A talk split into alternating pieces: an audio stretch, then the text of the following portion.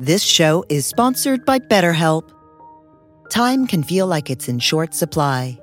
Between work, family, and friends, there's very little time left just for you. What would you do with an extra hour in your day? What's important to you? Therapy can help you find what matters to you so that you can do more of it. It's a great way to increase self awareness, build a greater sense of purpose, deal with overthinking, and more.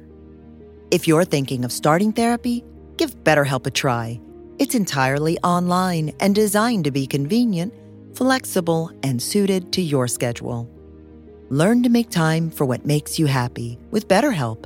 Visit betterhelp.com slash be here now today to get 10% off your first month. That's BetterHelp, H-E-L-P dot com slash be here now.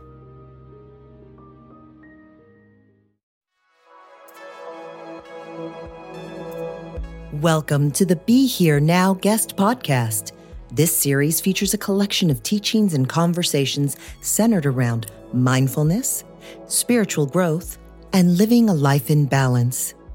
Each week, our diverse network of guest teachers and hosts offer up wisdom and practices from a different spiritual path and perspective. If you would like to support this podcast, please visit BeHereNowNetwork.com slash donate.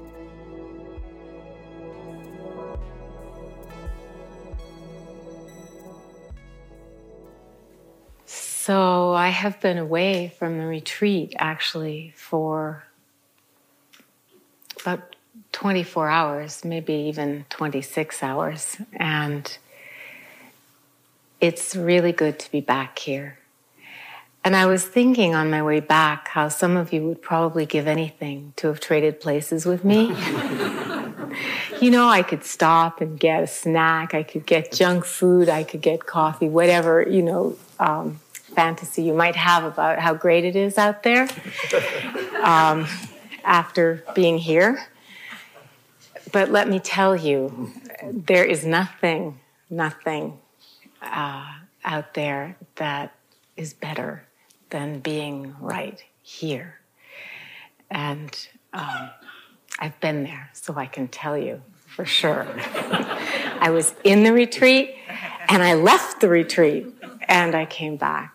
And um, once, uh, this is going to be a talk about mindfulness. And a few years ago, I had a student, it was her first retreat, and she was practicing mindfulness, but she wasn't getting too much traction in her practice. You know, it, it really wasn't connecting so much for her. And she was pretty restless and she wasn't used to being away from her husband. And so at night, she was extremely homesick for him. And she was, this was her first retreat, and it was her first time in sort of this culture of meditation retreat, too. So the food was very different for her and everything. And we would have our interviews, and she was reporting these struggles. And and I remember giving her this advice and try that and, you know, move your practice this way. And then she came back for an interview and she was great. She had connected with her practice. Things were going very smoothly. It was toward the end of the retreat. And of course, I had a moment of thinking, you know, this is the rewarding thing about teaching, right? You know, somebody really starts to blossom and get the hang of it, and you feel quite good about that. And I asked her what had happened and what had made the difference. And she said, Well, actually, I went to town. And she said, I got a cup of coffee and um, I picked up a few things I needed at the drugstore and I read the newspaper, and she said, and then I came back to the retreat, and I was able to meditate. I was able to focus. Now, this is really not a story about what you should do. It's, it's an unusual story. Um, it doesn't usually happen that way. Uh, usually, when we leave a retreat, it's pretty difficult when we come back and we feel all the reverberations. But um, tonight I want to talk with you just a little bit about mindfulness and what it is that we're doing here and what does that actually mean. We say it all the time, but what does it mean? And um, the definition of mindfulness is really being present with the object of attention, whatever that might be, just really being with it, being very present. And I guess this talk, in a way, is a kind of ode to mindfulness. I really love mindfulness because when we're fully present with the object of our attention, there are also so many qualities of metta, of a certain kind of um, caring and connection and uh, warmth.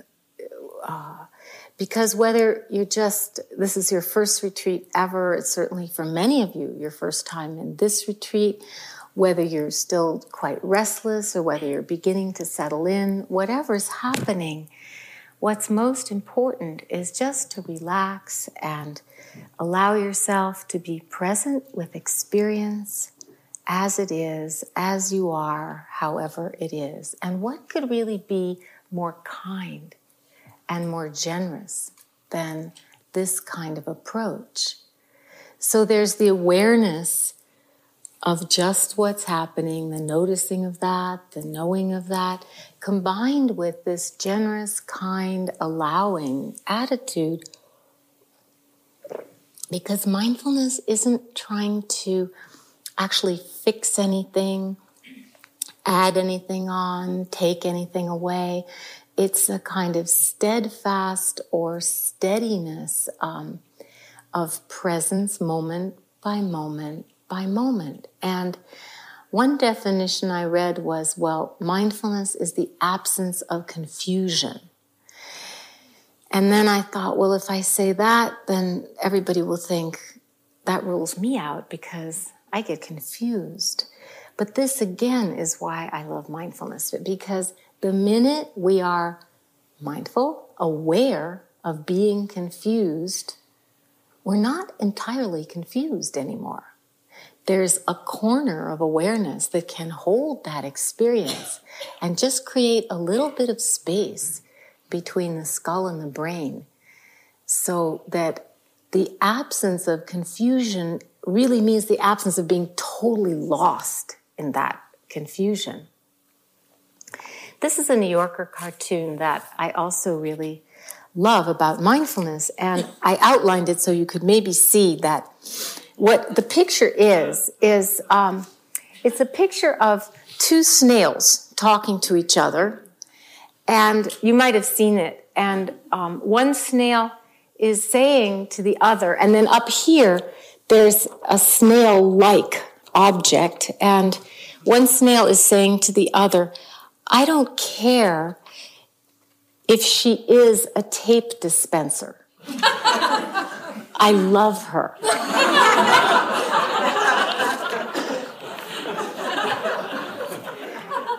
so, mindfulness helps us recognize what's actually there. Is it a beautiful female snail or is it a tape dispenser? You know, we all have our version of what we like to see and what we long to see. And the uh, coloration that we apply to the perceptions that we have often determines what we do see. And with mindfulness, we are able to see okay, maybe it isn't what I thought it is. Maybe I love it anyway, but maybe I have a choice. There's this element of choice because we're informed, because we know what we're looking at. Um, I want to share with you an experience that I had with a teacher who embodied qualities of both mindfulness and metta, and then how these qualities can be transmitted. And then um, just some ways to, some practical, practical suggestions for strengthening your meditation and your mindfulness with your breath, with your walking, um, with everything that you're doing here. so the story is actually a story of a teacher who, um, well, it started when I was at a concert, um, and this was in Hawaii, and it was my first time visiting a friend who lived on Kauai, and my first time there. And I was just there for about five days, and this was um, about a year and a half ago. Uh, I was there for a workshop conference, but uh, and I said, well, there everybody surfs, and very much like where I live in Southern California, unlike where I spent most of my life in Boston, uh, most people surf. And I said, well, you know, I'm over 60. I mean, I'm too old to surf. I'm not going to learn how to surf. And somebody at the table, the son of a friend of mine, said, oh, you're not too old to surf. You're going to learn to surf. And he was this big, hulking surfer dude. And um, I could see that he meant it. And it, it didn't actually make me happy. Um, I wasn't really that eager to learn how to surf, to tell you the truth. But he gave up his own surfing time after work the next day. And we were to meet at this certain place. And my friend was all excited because she's a surfer. And there wasn't really a way out of it, it didn't seem. So I went there, and um, there he was with this gigantic surfboard. I mean, it probably wasn't, but it looked, you know, practically up to the ceiling from here. And he showed me on the beach what to do. You bend your knees and you crouch sideways, and then you sort of spring up. And it, was pretty easy to do on the sand. Um, and then this was the kind of killer moment. They said, well, um, because of course you practice mindfulness and you're a Dharma teacher, this probably won't be too hard for you. And then they all kind of lined up on the beach to watch. and so Adam, uh, we went out and um, we went to a kind of sandbar, pretty where the waves um, were they looked big to me, but they weren't really big. So what he did was, um, I would get on the surfboard, and then when a wave would come, he would also push so that there would be enough momentum for the board to go really fast. And I remembered all the things I was supposed to do, and I was really hanging on to the board. And so the wave came, and he did it. And um, I was hanging on so tight. I was concentrating so much on the first thing that all the rest went out of my mind, and the board just went completely it sunk. It went completely down into the water instead of skimming over the top. And and I felt, you know, they're on the beach and they're watching, and um, I really turned around, just feeling kind of bad. And I said, I didn't really say anything. I just looked at him, and he had both thumbs up like this, and he and he was smiling. And I said, "Well, Adam, it's sunk." And he said, Oh, that's just normal. It always pearls, it always does that. And we tried again and we tried again. And actually, I finally did get up. And I was so excited about being up that I forgot that you're supposed to lean forward when you get up. And so I just stood there so happy. And of course, you know, fell off right away. But, but the part um, that feels very relevant to what we're doing here is that attempt to sort of catch the moment and catch the experience you're having before it's over. You know, catch it and be able to ride it, to be with it. And also, if any of you came to me and said to me something like, um, well, you know, I brought my attention to the present moment, but then these thoughts came and completely distracted me, and I just got lost, completely forgot. Um, I would say what Adam said. You know, great. That's how it happens. That's how it always happens. And with a little bit of mindfulness and a little bit of friendliness and warmth and metta for ourselves, um, we can actually have this sense of possibility that it's possible to get up and stand up um, and connect with uh, the moment, the footsteps, being with, staying with, the movement, the flow of the breath, the sensations in the body, the sounds that we're hearing, this particular breath, this particular step, this particular moment of eternity, revealing all kinds of truths of life. At a talk that Dalai Lama gave some years ago, a young man said, I have a very hard time meditating. I keep thinking that I'm not really worthy of happiness, that I don't really deserve it. And apparently, the Dalai Lama leaned forward and, in an uncharacteristically strong voice, said, it was like a kind of correcting voice, said, You are wrong. Every being is a beautiful expression of nature. How much more so a being with a precious human birth, one with a capacity for wisdom and compassion. So I hope that you are having some compassion for the distracting thoughts, the slipping off the moment, the slipping away from now that happens over and over and over again as we sit. And especially in these first in these first days, um, these first days of retreat. This is a quote from um, the un, the Underachiever's Guide to Enlightenment. and this little chapter is called the 4% Value Added Principle. It's now an established scientific fact that human beings are, genetically speaking, 96% identical to chimpanzees. How does that make you feel? Think of it the most successful individuals in the world, as well as the most hopelessly underaccomplished ones, are, biologically speaking, all pretty close to chimps. If anything puts the lie to the old saw about giving 110%, this is it.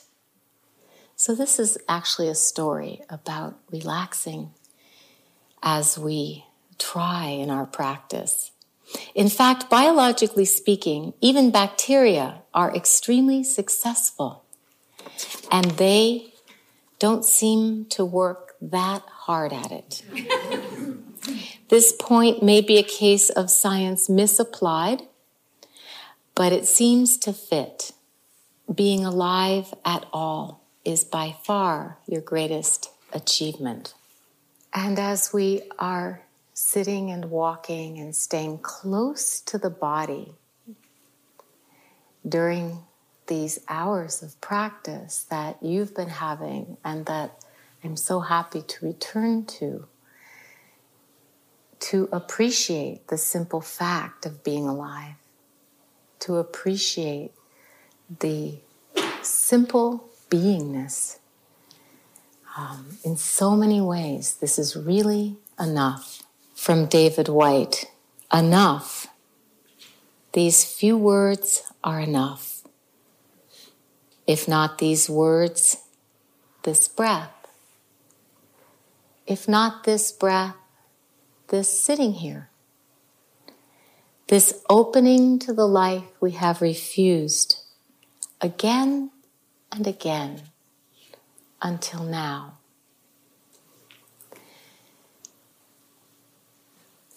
There's something so counterintuitive about mindfulness that we're turning toward experiences that again and again we've turned away from before coming to this practice. And that by turning toward the experience, we can begin to recognize it for what it is.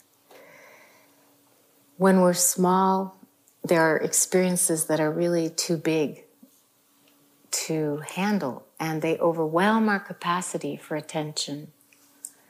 And as kids, we develop strategies for managing that which actually overwhelms our capacity for attention. And you can see kids, um, my grandson, his strategy is when something upsetting happens or he sees something scary, he immediately starts jumping up and down really fast and saying, Look at this, look at this, look at this. And he does a trick.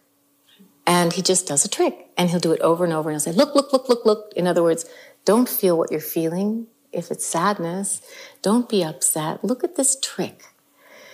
And um, this works really well because he's four years old.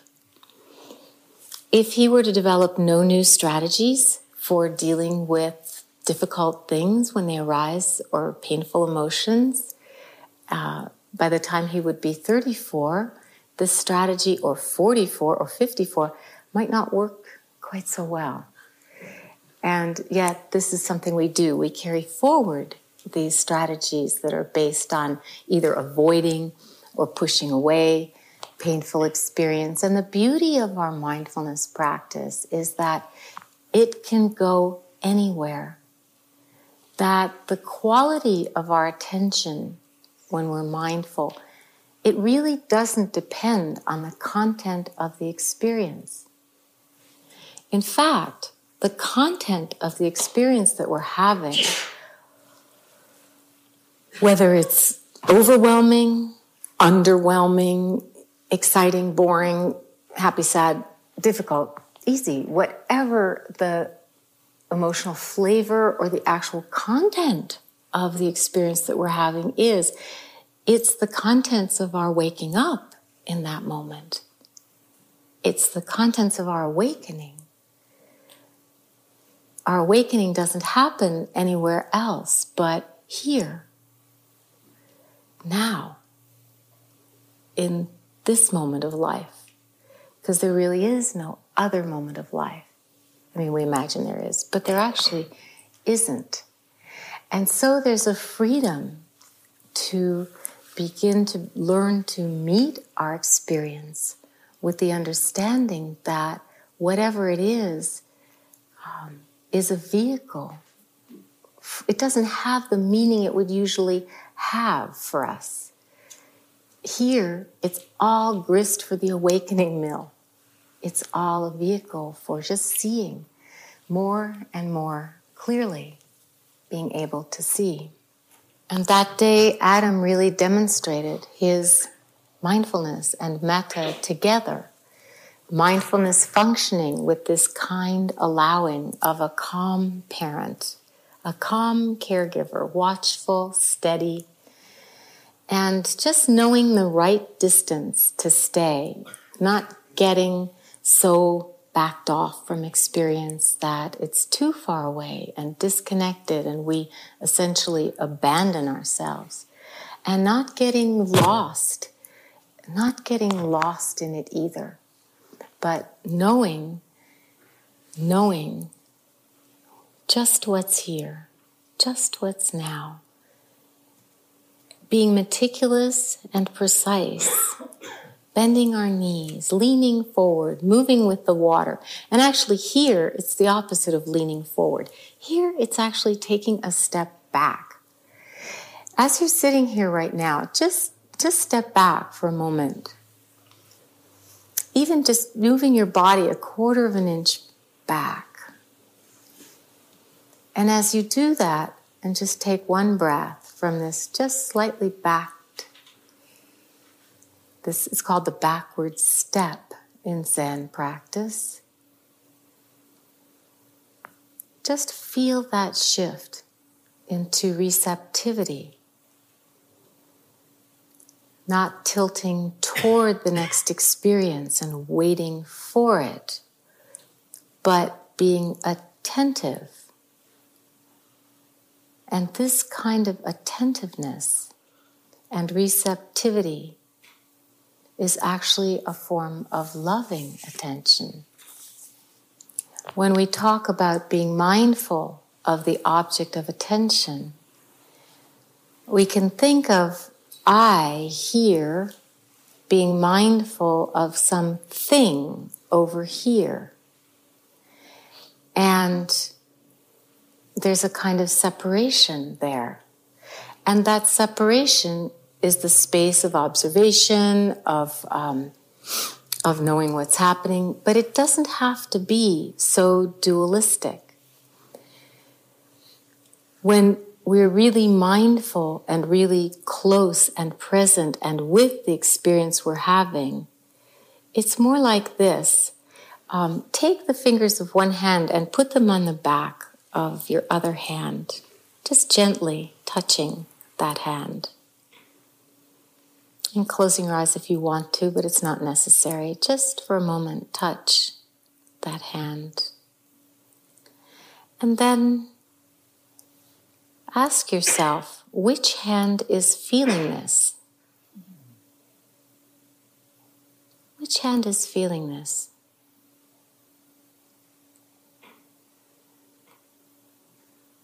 Where is the sensation located?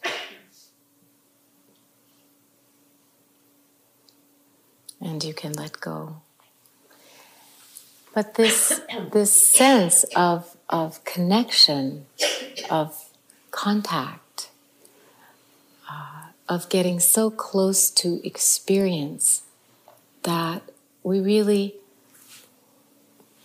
don't think, well, there's the eye over here and the rug over there. And then there's the seeing. It's just happening. It's just the truth happening. This truth happening uh, place of mindfulness.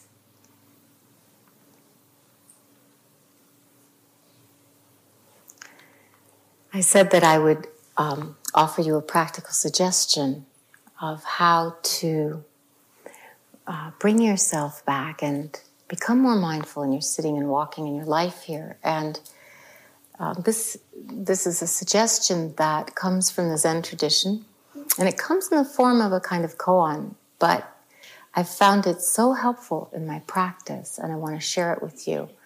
It's the story of a Zen master named Zuigan, and he lived in a monastery, and just as you're spending your days practicing awareness here, that's what he did, but it was his whole life.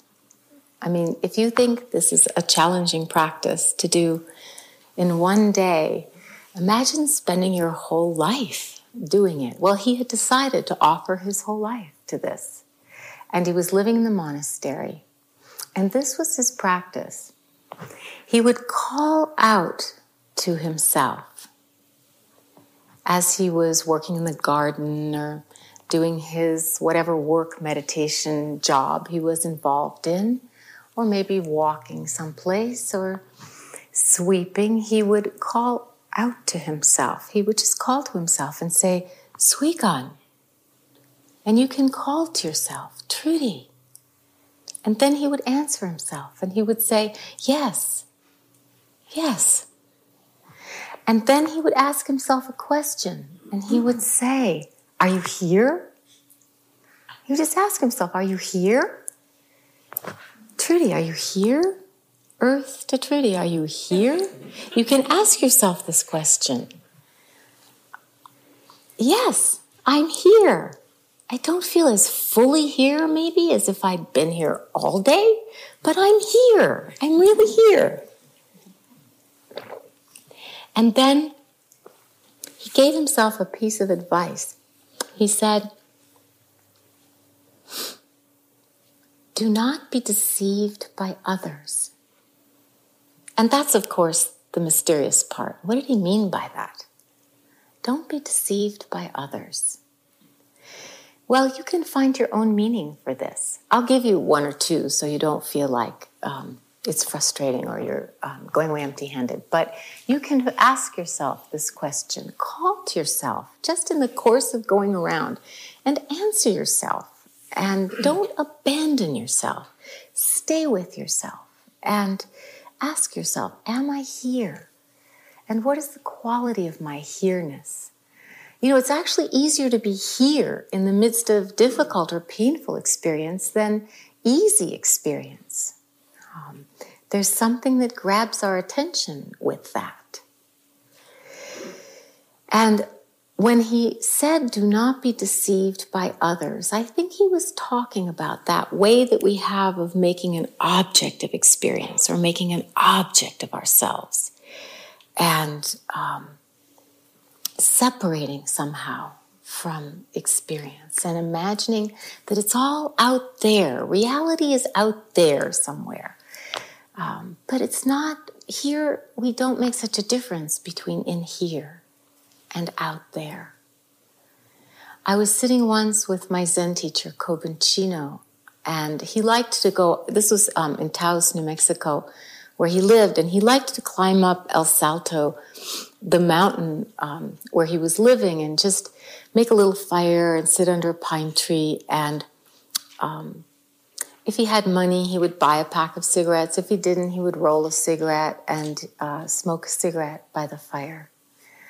And I was there with him one day, and the fire he made, um, there were lots of pine cones, and it was really smoking, very smoky. And then he lit a cigarette. Again, this is not a practice that I'm recommending to you, like going to town. Um, but he took a deep drag on the cigarette and he said, Inside and outside become one.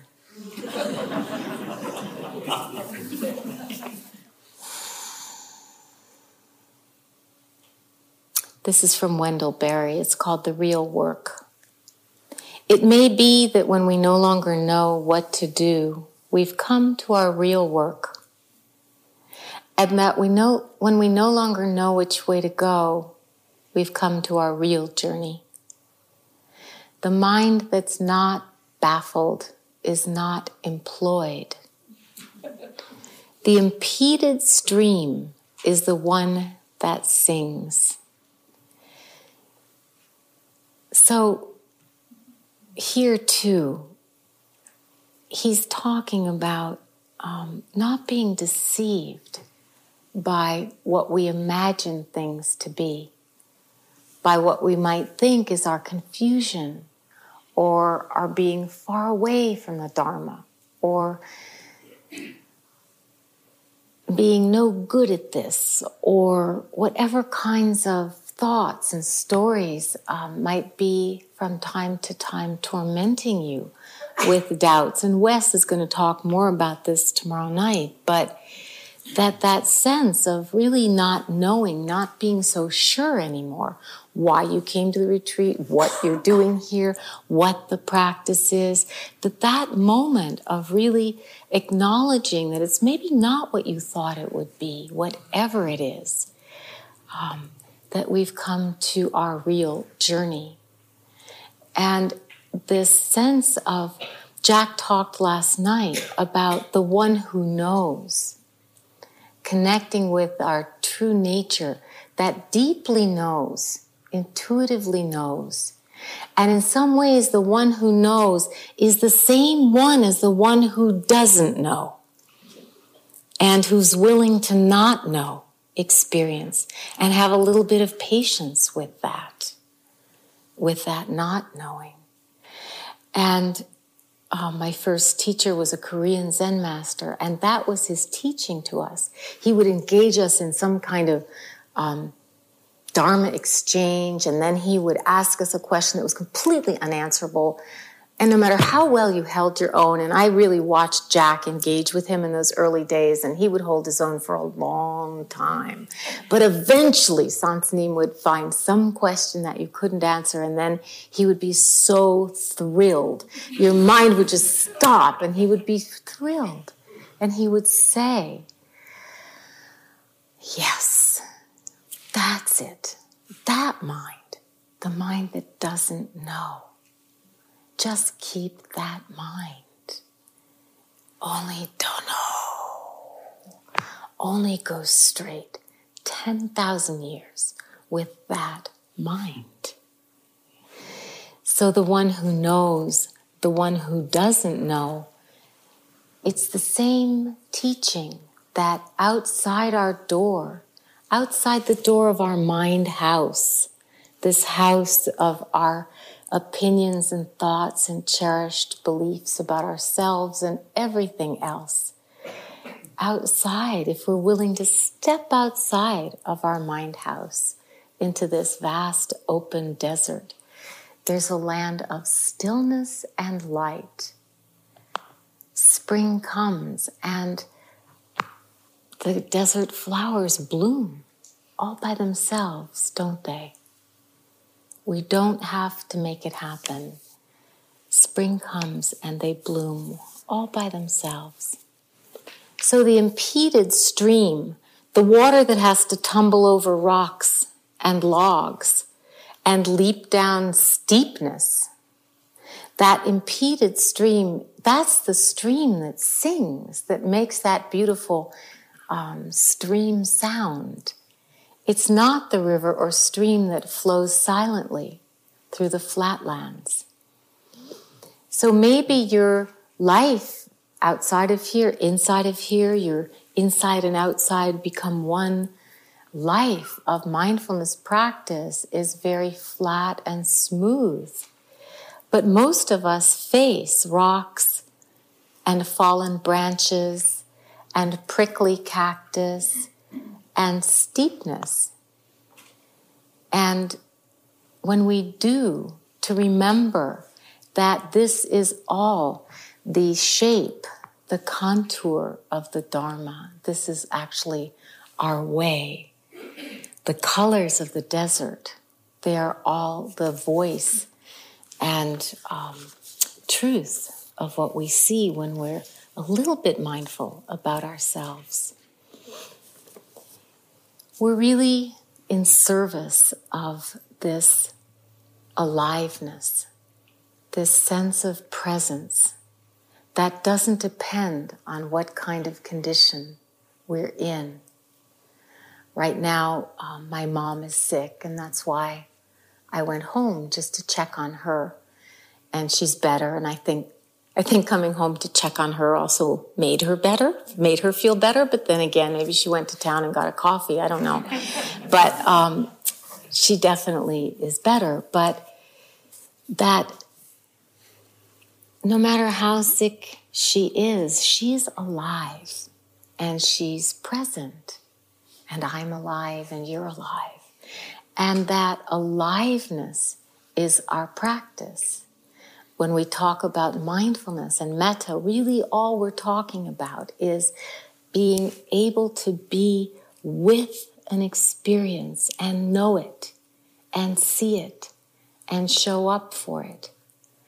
The method of being mindful is inclining our intention, deliberately bringing attention to experience. But the state of being mindful is this openness and aliveness and clear seeing. Oh, yes, I'm here.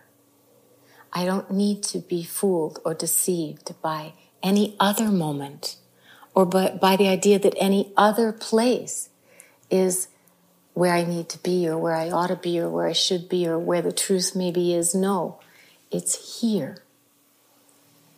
Right, right here we can let go of the more, the better, the different, um, and just be with this brightness, this presence. Um, only go straight 10,000 years non-stop. This is from Mary Oliver. This is her expression of her mindfulness.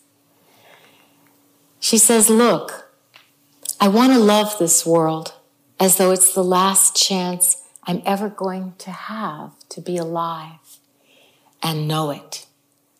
See, that's it, the mindfulness, to be alive and know it. Sometimes in late summer, I won't touch anything, not the flowers, not the blackberries brimming in the thickets. I won't drink from the pond. I won't name the birds or the trees. I won't whisper my own name. One morning, the fox came down the hill, glittering and confident, and didn't see me. And I thought, so this is the world. I'm not in it. It's beautiful. Now, what does she mean by that? I'm not in it. She is in it, she's standing there. But what she's talking about is that state when we take that backward step into receptivity, when we're not the eye that wants to see a fox, doesn't usually get to. The eye that wants to understand the Dharma and get enlightened is not the eye that is ever going to have that experience. The eye that goes out determined to find the desert tortoise usually doesn't see it. Or a friend of mine said um, that he had found a lot of turquoise uh, stones out here. So I went out, well, if he can find turquoise stones, I can too. But I didn't find even one. And when she says, sometimes I won't touch anything, just that sense of things are so perfect. I don't need to adjust them one tiny bit. Mindfulness is a non interfering presence, allowing it to be so in this great openness, willingness of mind and heart. Easy to say when it's blackberries brimming in the thicket or cacti blooming in the spring. A little harder to say when we've actually run into one and it hurts. And there is something powerful about naming what's happening, sometimes making a light note of it. When we name our demons, remember the story of Rumpelstiltskin? Do you remember she was supposed to spin all this straw into gold? I think it was either to save her father's life or avoid marrying some grizzled old king, and she was really young. I don't remember exactly. You might remember. But in any case, she said she could spin straw into gold and then was put into a room with bales and bales of straw and a spinning wheel. And she didn't know how to do it. And then Rumpelstiltskin arrives and says, I'll do it for you on one condition. You have to give me your firstborn or yourself or some, you know, completely awful condition.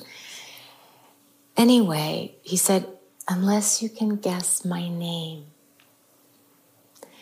and finally, through the goodness of some creature, because it was such a strange name, she's told the name. And she's able to name, name him. And do remember, of course, he gets so frustrated, he just disappears through the floor and vanishes. So sometimes it helps to name just a light mental note, to name what we're seeing. But we also know that stillness that she's talking about where we don't we don't want to call out to ourselves or even whisper our own name. So sometimes to just be so, so still, and other times to call ourselves into presence and just be here.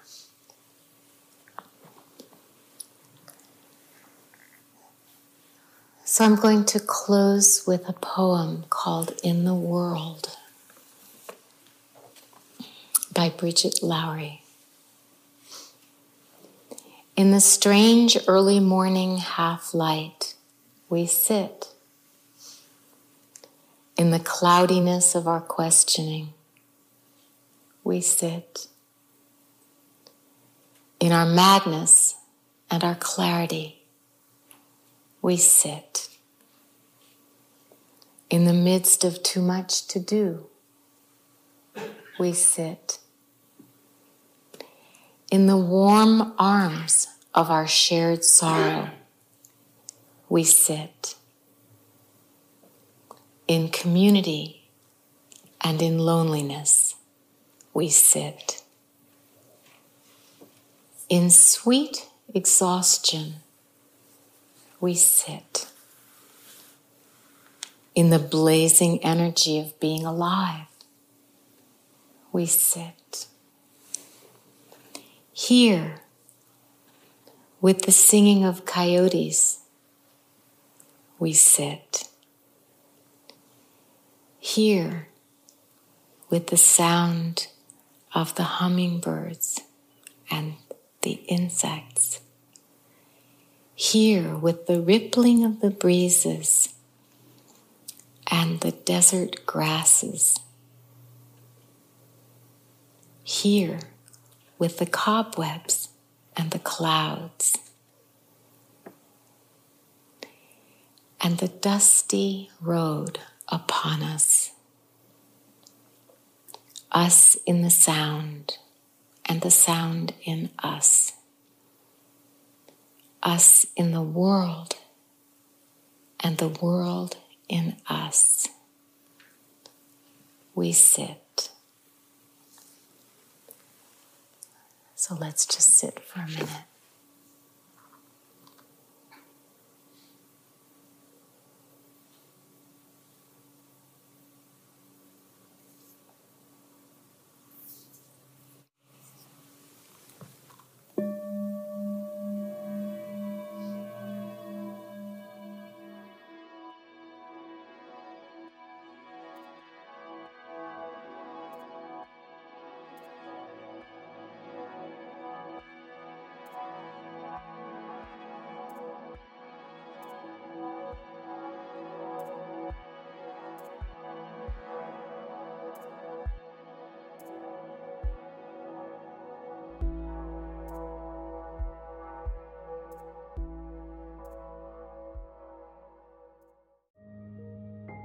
This show is sponsored by BetterHelp.